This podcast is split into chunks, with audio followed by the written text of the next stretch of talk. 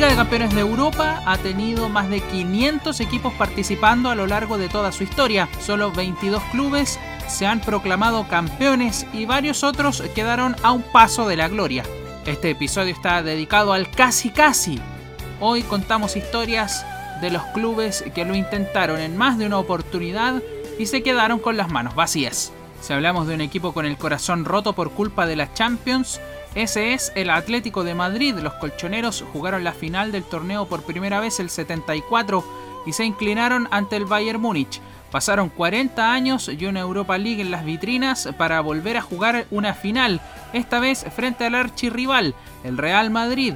Y estuvieron muy muy cerca, lo ganaban 1 a 0 y Sergio Ramos empató el partido 1 a 1 en el minuto 93 y en el alargue el Madrid fue mucho mejor. Que hemos batido un récord, hemos jugado tres finales, no hemos perdido ninguna en los 90 minutos y nos hemos metido un gol en fuera de juego.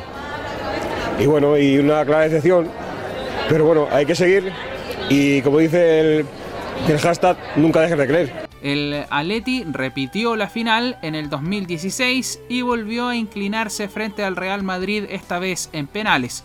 Otro equipo español con gran campaña y que nunca pudo gritar campeón fue el Valencia. A inicios de este siglo, el equipo valenciano tenía un equipazo y llegó a la final de la Champions League el año 2000 perdiendo ante los Galácticos del Real Madrid y el 2001 cayó en penales ante el Bayern de Múnich.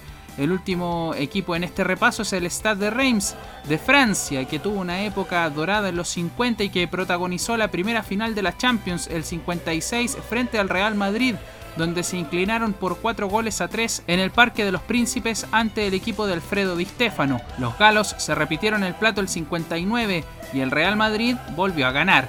Mención especial para el Benfica, quien sí ganó las Champions el 61 y el 62 pero luego resolvieron despedir al DT Bela Goodman. De ahí en más, el Benfica perdió las finales de las Champions del 63, 65, 68, 88 y 90 y también perdió las finales de la Europa League del 83, el 2013 y el 2014.